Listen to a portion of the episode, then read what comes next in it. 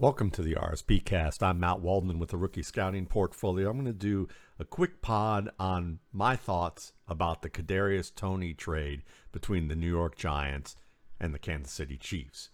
And I want to give it to you from a scouting perspective because I think it's important to understand some things with a little bit more nuance so you you know you don't fall for some of the labels that people give and write off players too soon or overvalue them. Have a little bit of balance with your perspective. And I think this is a great example of how to do that by talking about this deal. Because I think the Kadarius Toney deal is a good trade.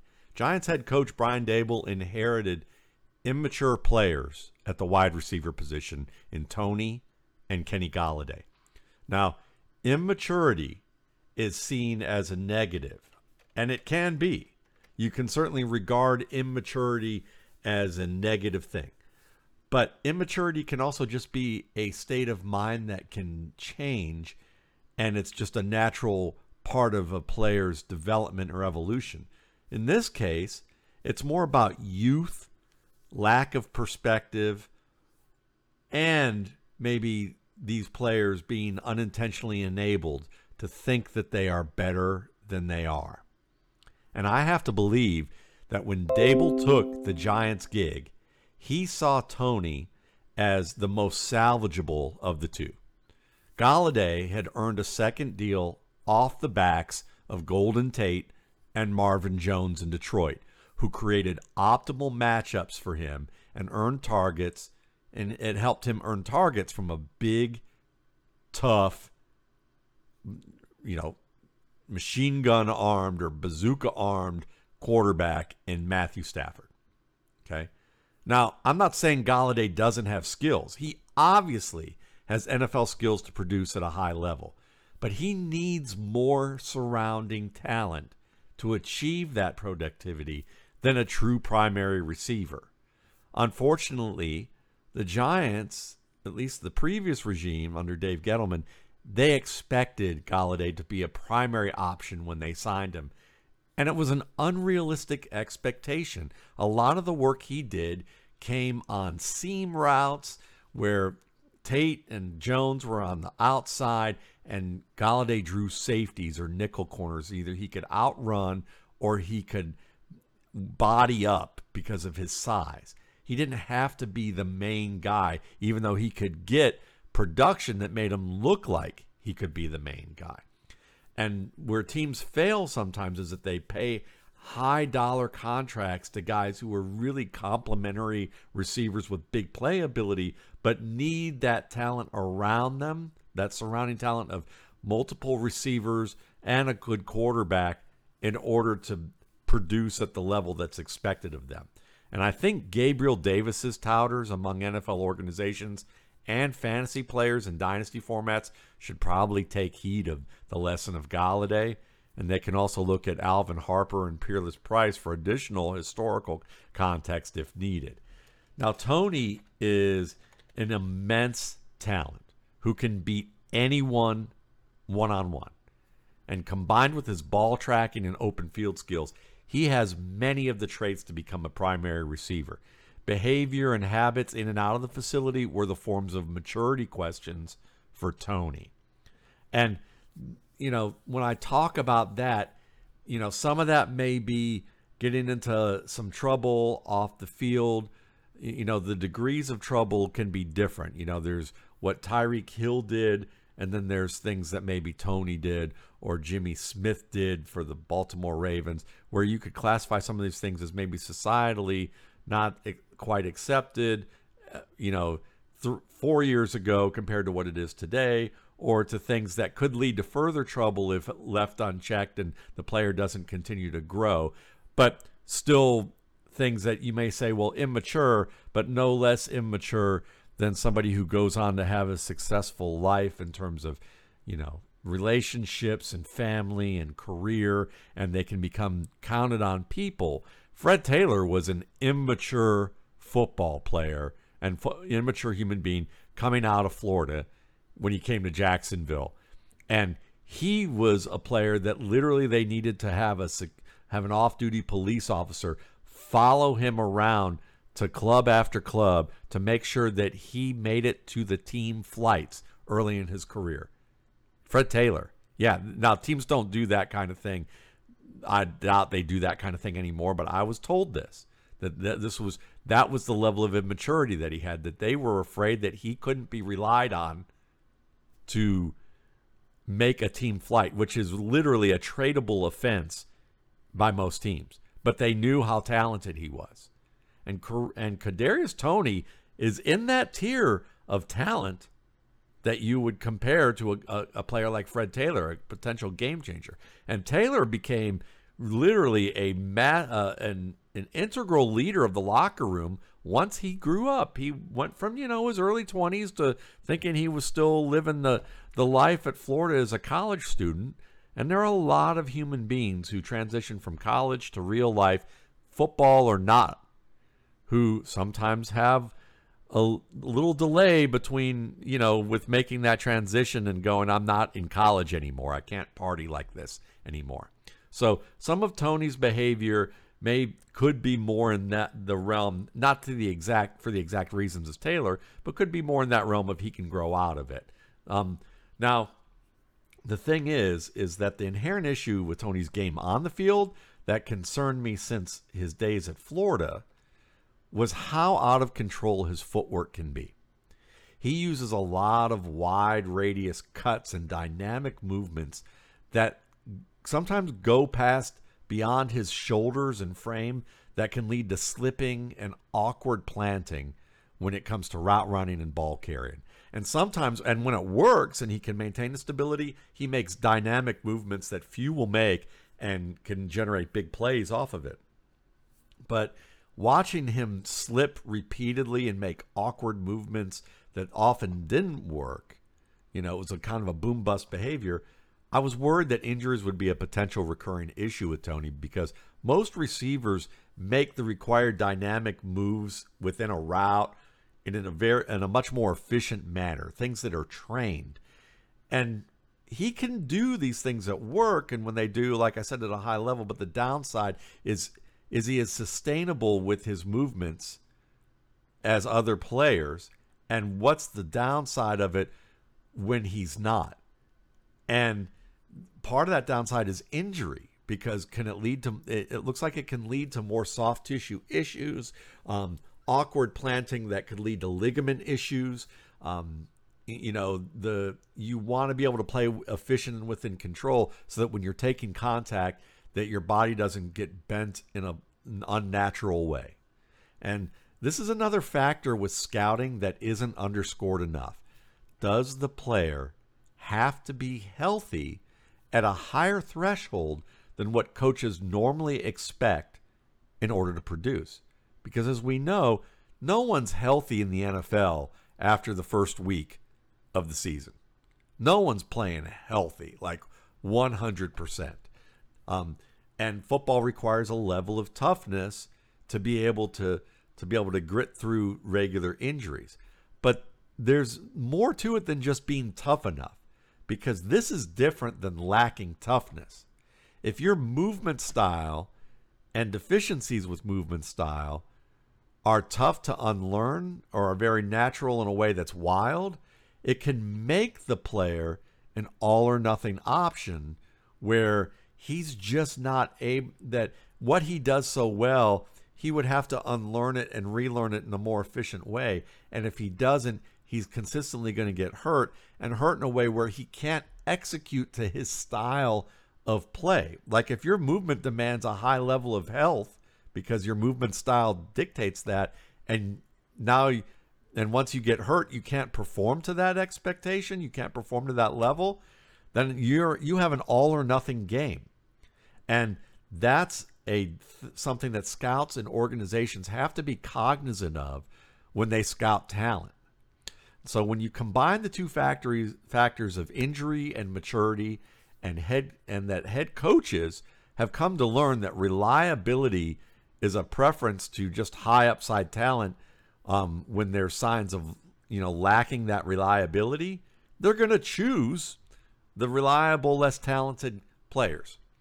And Daboll knew heading into this summer um, that this was some of the stuff that he was going to have to deal with with Golladay and Toney. And he set a clear boundary that sends a message to the players and sets the tone for a culture. He likely set the tone this summer about an open competition to see if he could get both Golladay and Toney to mature in terms of how they look at their jobs and their work ethic to, in order to do it. And he probably had to challenge them in ways that they haven't been challenged before. In Detroit, he probably wasn't challenged enough to be better. Maybe he was challenged verbally, but he wasn't reinforced with benching him when he didn't perform to a certain level in terms of the processes that he needed to perform to be better. Instead, they said, let's get the most out of this athlete. We've got the technicians in, in Tate and Jones. We can make him a matchup weapon and just make it as easy as possible for him and let him do what he does best. And there's merit to that.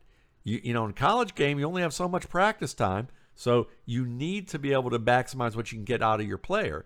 And if you have great athletic ability, oftentimes that um, takes precedence over technical skills that they expect you know, if you want to learn them, you do that on your own time. We'll show you where you can go. You can also let us know. We'd love for to see you do it, but we can't in the NCAA support that in terms of time devoted to it because you only are allowed so much practice time with your players. In the NFL, it's about listen, perform or or don't be on the team, and we expect you to figure that out for yourself. That's your job to continuously get training.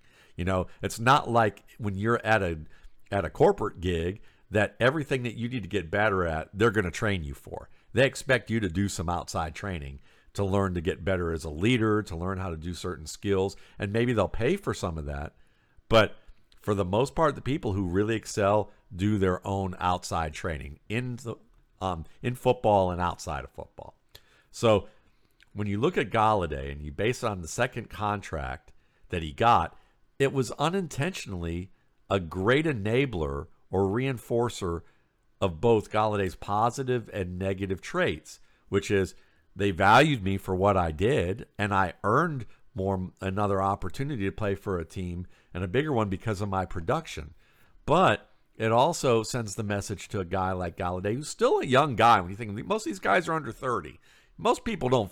I'm sorry if you're under 30 and you feel, you know, there are a lot of you who are very mature for your, you know, at that age and have grown up and face things and overcome things and experience things that have given you this perspective well before 30.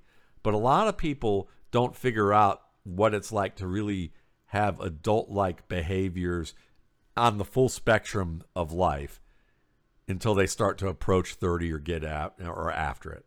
And it, it's very possible that Golladay's big contract also enabled him to think that he deserves to be on the field, that he deserves to be um, a starter, even it, because look, they paid me to do it. Look at the production I had. Not whether or not he fits well in the offense, whether he's making the plays that they expect him to make um, based on what he did or didn't do last year and what they want the receiver position to look like. So it might make him more entrenched in his thinking that he deserves to be on the field and more likely to pout. And I think that's likely, that's kind of what's been happening here. I think Daboll likely knew this. And heading in, he probably hoped that he might have more success reaching Toney with this message. After all, if Daboll's benching the highly paid free agent Golladay based on enforcing the boundaries that he set forth in the summer, then it sends a message that no one would be immune even an early round draft pick like Toney. And it sends the message to the team about the culture that Daboll's establishing and that he's being fair about it. There's not going to be any griping about whether he's being fair if he's actually reinforcing his boundary against, uh, you know, with some of the higher paid players, the bigger name free agents, the early round draft capital talent. I think it's a great move to make in year one as a coach. And it was also wise for Daboll to target a position that was bloated salary wise relative to its production and deflect some of the attention away from Daniel Jones. Kansas City gets a player in Toney who can be a top five receiver in the NFL if he refines his movements where they are too wild and grows up in the way that many in their early 20s have to. So Toney's contact balance, his release skills, his ball tracking, they're all fantastic. He could be a form of what Tyreek Hill was, but in a different way physically. Uh, you know, forcing defenders and opposing defenses to account for him in ways that they had to account for a big play option like Hill in Kansas City's offense in a more dynamic way than they have to account for Mecole Hardman, who's not as multidimensional in his skill sets. Being a part of a top organization um, where he won't be enabled purely on the basis of his talent versus the rest of the depth chart could also facilitate this lesson. And if not, the Chiefs just gave up only enough to take the shot without incurring a huge loss. So I'm rooting for Toney. I think he could be one of the most entertaining players in football. At the same time, you know, understand the risks involved with him if you're attempting to project his future value. Whether you, you know, it's as a fantasy player or a football fan, understand that you know, there's some things he has to have click in his mind maturity wise to grow that may not be something that you can see or analyze on the field.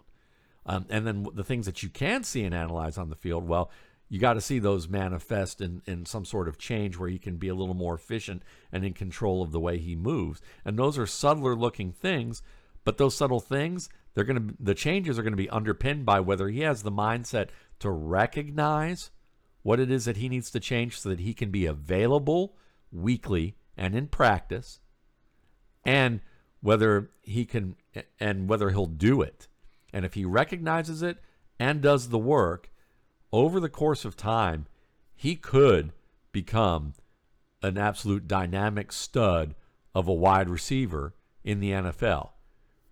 Now, the likelihood of that happening, it's probably more of a 50 50 deal at best right now because of the fact that, again, at his age, the, the level of experience that he has in life and the way most people do, and the amount of money that he's getting paid, he might see this as a reward and a in a way without the um, the required effort and ownership to to really make the most of it. That he's getting, you know, that he's actually going from a, a bad situation to a great situation. He probably feels that way.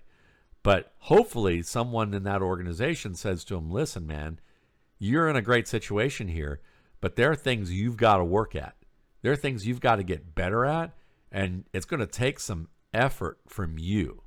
We want to make you a dynamic option here, but we don't need you right now. It would make us a lot better if you play to your ability and play what do what we think you could do, but we don't need you right away to be a winning football team. We we're taking a chance on you. We're not relying on you.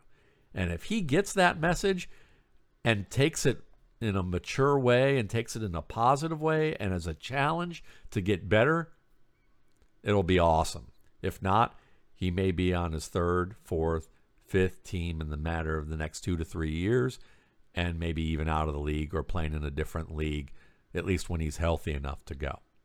Thanks again for, for listening.